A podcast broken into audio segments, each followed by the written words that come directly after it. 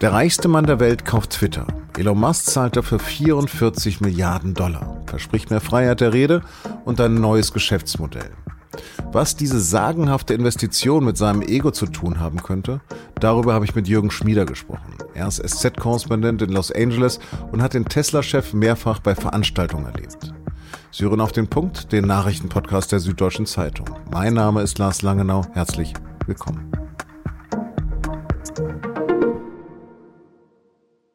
Die Zukunft von Twitter unter Elon Musk ist ungewiss. Das hat Twitter-Chef Parag Agrawal zu Mitarbeitern gesagt. Denn bald wird Twitter wohl dem Tech-Milliardär gehören, der einst als Mitbegründer des Bezahldienstes PayPal reich wurde. Musk will für das soziale Netzwerk 44 Milliarden Dollar zahlen und hat damit den Widerstand des Verwaltungsrates von Twitter gebrochen. Jetzt müssen nur noch genug Aktionäre ihre Anteile verkaufen. Musk bietet ein Barangebot von 54,20 Dollar je Aktie sein bestes und letztes Angebot. Erst Anfang April hatte er bekannt gegeben, dass er bereits rund 9% der Twitter-Aktien hält. Bis Ende des Jahres wollen er und Twitter den Verkauf von mindestens 50% der Aktien abschließen und das soziale Netzwerk mit 217 Millionen Nutzern dann von der Börse nehmen. Auf jeden Fall wird da aber viel Macht auf eine Person vereint. Am Montagabend bei der Bekanntgabe des Deals spricht Musk von einem außerordentlichen Potenzial der 16 Jahre alten Firma. Mitte April bei einer TED-Konferenz in Vancouver hat er ausgeschlossen, dass es ihm dabei um Geld gehe. This is not a, a, a way to sort of make money, uh, uh you know. Uh, my, my Vielmehr verspüre er intuitiv, dass eine breite, maximal vertrauenswürdige öffentliche Plattform für die Zukunft der Zivilisation äußerst wichtig sei to the future of civilization. Und er verspricht schon da weitestmögliche Redefreiheit. Twitter has become kind of the de facto town square. Um, so it, it's just really important that people have the both the uh, the reality and the perception that they are able to speak freely within the bounds of the law. Hat sich hier nur ein Superreicher ein Lieblingsspielzeug gekauft? Wird hier Donald Trump vor den Kongresswahlen im Herbst sein Comeback feiern? Und was will der Chef eines Elektroautoherstellers, einer Weltraumfirma, einer Röhrenschnellbahn, eines Entwicklers von Gehirnimplantaten und humanoiden Robotern wirklich mit Twitter? Das habe ich meinen Kollegen Jürgen Schmieder am Telefon in Los Angeles gefragt. Jürgen, was will Elon Musk mit Twitter? Das ist eine gute Frage. Es gibt so ein paar Verfechter von Free Speech. Die scheinen alles tun zu wollen, um, um dieses Recht auf freie Meinungsäußerung wahren zu wollen oder was sie dafür halten. Und Twitter ist schon so ein, so ein digitaler Marktplatz. Also man sieht ja, der, der arabische Frühling wurde gestartet, MeToo, die ganzen BLM-Protests starteten auf Twitter. Also es hat eine große gesellschaftliche Relevanz und, und reiche Leute gönnen sich gern so eine Relevanz, glaube ich. Welche Bedeutung hat Twitter denn überhaupt in den USA? Eine große. Es ist ein Debattenstarter. Also ich glaube, es gibt so drei Ringe von Twitter. Das eine sind die Sender, also die ganz viel schreiben, die für Twitter, die retweeten. Ähm, dann gibt's einen zweiten Ring, das sind die, die Leser, die so ein bisschen passiv sich bei Twitter ähm, übers Weltgeschehen informieren. Und, und der dritte Ring hat mit Twitter eigentlich nichts zu tun. Das sind dann Zeitungen und so weiter, die Sachen, die auf Twitter passieren, verbreiten. Also wir erinnern uns an Donald Trump. Wenn der irgendwas bei Twitter geschrieben hat, waren wir auch, die Süddeutsche Zeitung, haben fast immer reagiert und, und haben dann gesagt, schrieb Trump auf Twitter. Ähm, und durch all diese Multiplikatoren ähm, erhält Twitter eine riesige Relevanz, auch wenn sie mit 271 Millionen aktiven Usern gar nicht so groß sind. Wir haben gerade über mehr Freiheit auf Twitter gesprochen. Lass uns mal konkret darüber reden, was er damit meinen könnte. Es gibt eine Klage wegen Verleumdung dort. Er reagiert empfindlich auf Kritik und er hat sogar einen Twitter-Sitter bei Tesla. Also was kann er damit meinen? Ich glaube, für ihn bedeutet freie Meinungsäußerung, dass jeder alles sagen darf, solange es vom Gesetz gedeckt ist. Und, und dann wird's problematisch, weil jemand wie Musk, der 250 Milliarden schwer ist, ähm, der kann sowas natürlich fordern, weil er immer Leute hat, selbst wenn er Quatsch erzählt, selbst wenn er verklagt wird, äh, wegen Verleumdung, wurde er vor ein paar Jahren, dann hat er die besten Anwälte der Welt, ähm, die ihn aus solchen Situationen auch mal rauspauken. Aber wer hat die? Und, und das ist, glaube ich, die große Frage. Dieser Begriff von freier Meinungsäußerung, dem Musk meint, ist der wirklich gut für einen Großteil der Menschheit? Und, und die Frage müssen wir uns stellen. Gehen wir nochmal kurz zum Geld. Also dieser sagenhafte Preis von 44 Milliarden Dollar. Bezahlt er das aus seinem Portemonnaie?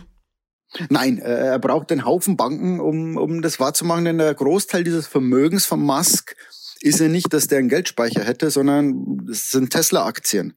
Ja, und die, die können auch schnell weniger wert sein. Also er, er brauchte da schon einen Haufen Banken. Auf der anderen Seite, wie du sagtest, äh, ein Kaufpreis von knapp 44 Milliarden Dollar. Und ein Mensch legt es einfach mal so hin und sagt, jetzt gehört mir Twitter. Und, und ab sofort bestimmt dieser Mann, was mit Twitter passiert. Also es ist völlig irre, völlig unvorstellbar, dass es sowas geben kann. Hm. Und dann will er das Unternehmen von der Börse nehmen. Warum? weil er dann machen kann, was er will. Und, und ich meine das genauso, wie ich sag. Also äh, er ist dann nicht Gründer und CEO, der noch einen Aufsichtsrat über sich hat, ja, einen Vorstand neben sich, der m, Quartalszahlen veröffentlichen muss, ähm, der sich mit Anlegern auseinandersetzen muss, auf den Aktienkurs schauen muss. Ein privates Unternehmen gehört dem, dem es gehört. Punkt. Das bedeutet, Elon Musk ist alleine verantwortlich für Twitter und damit alleine verantwortlich, was dort passiert. Das ist krass. Er ist jetzt 50, will auf dem Mars sterben, will er vorher noch in die Politik? Das glaube ich nicht, weil ich glaube, er erkennt, dass ein Politiker letztlich wenig Einfluss hat. Ähm, selbst ein Präsident ist gewählt. Ja? Trump war vier Jahre lang Präsident, jetzt ist er weg.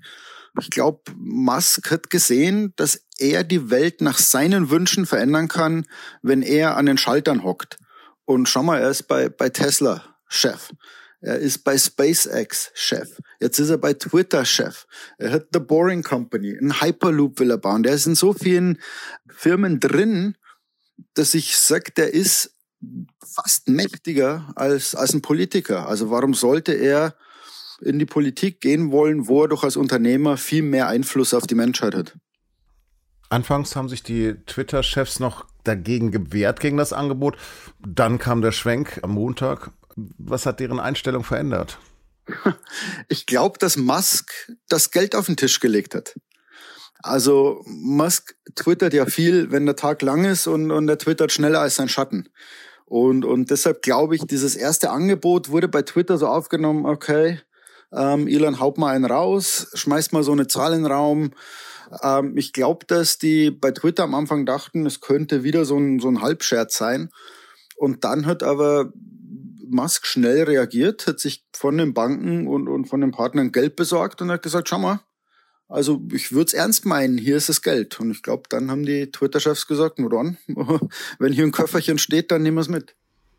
Wie reagiert denn die Twitter-Community? Ich glaube, man sieht uh, the good and the bad of Twitter uh, genau jetzt, weil es wird gekeift, es wird uh, kreativ kommentiert, es gibt Memes, es gibt Emojis. Also ich, ich bin vor allem mal eine halbe Stunde durch Twitter einfach unter dem Hashtag Elon Musk gegangen und ich war köstlich unterhalten. Ähm, auf der anderen Seite wird auch wieder heftig gestritten, ob Musk jetzt gut oder, oder schlecht für Twitter ist. Also alles, was Twitter ausmacht, ist, glaube ich, heute unter dem Hashtag Elon Musk zu bestaunen. Hat Twitter denn jemals Gewinne eingefahren? sie sind schon erfolgreich, aber deshalb, weil viele auch gefragt haben, kauft äh, Musk Twitter, weil er hofft, dass, dass er damit sehr viel Geld verdient? Nein, das glaube ich nicht. Und, und ich glaube, bei Twitter wird es auch ein bisschen Probleme geben, ob die Geld verdienen, weil mit den Veränderungen, die Musk da, da machen will, ob das Werbekunden gefällt. Dann sagt Musk, wir brauchen keine Werbekunden, wir gehen in ein Abo-Modell, wo die Leute für die Nutzung zahlen. Puh, Abo-Modell bei sozialen Netzwerken ist schwierig. Also deshalb, es ist, es ist jetzt keine, keine wahnsinnige, es ist eine erfolgreiche Firma, die auch profitabel ist hin und wieder, aber es ist jetzt wirklich keine, von der man sagt, wow, da wird die Aktie aber ähm, durch die Decke gehen. Herzlichen Dank, Jürgen. Ja, vielen Dank, Lars. UN-Generalsekretär Antonio Guterres hat sich bei seinem Besuch in Moskau für eine rasche Waffenruhe und ein Ende des Krieges in der Ukraine eingesetzt. Zudem hat er bei seinem Gespräch mit dem russischen Außenminister Lavrov eine unabhängige Ermittlung von Kriegsverbrechen gefordert. Später an diesem Dienstag will der UN-Generalsekretär noch mit Kremlchef Wladimir Putin sprechen und dann über Polen in die Ukraine reisen. Auch Deutschland liefert jetzt schwere Waffen an die Ukraine. Laut Verteidigungsministerin Lamprecht von der SPD werden zunächst 50 ausgemusterte Flugabwehrpanzer ins Kriegsgebiet geschickt.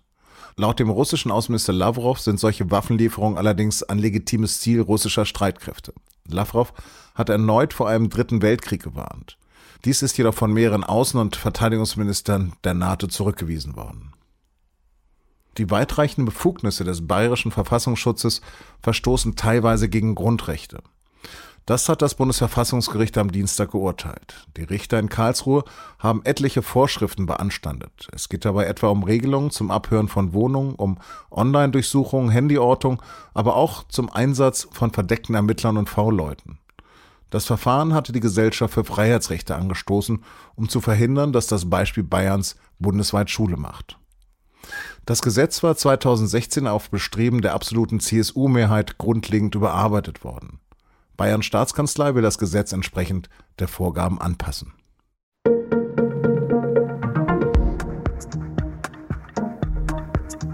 Anno 1572 stieg in Paris eine royale Hochzeit, die als Pariser Bluthochzeit oder Bartholomäusnacht in die Geschichte einging. Das Massaker an tausenden französischen Protestanten führte zur Vertreibung und Flucht der Hugenotten nach ganz Europa. Diese Woche bei Geschichte Daily, fünf historische Momente der Flucht. Den Podcast finden Sie exklusiv auf Spotify. Den Link dazu finden Sie in den Show Notes. Redaktionsschluss für Auf dem Punkt war 16 Uhr. Produziert hat die Sendung Jakob Arno. Vielen Dank fürs Zuhören und bis morgen.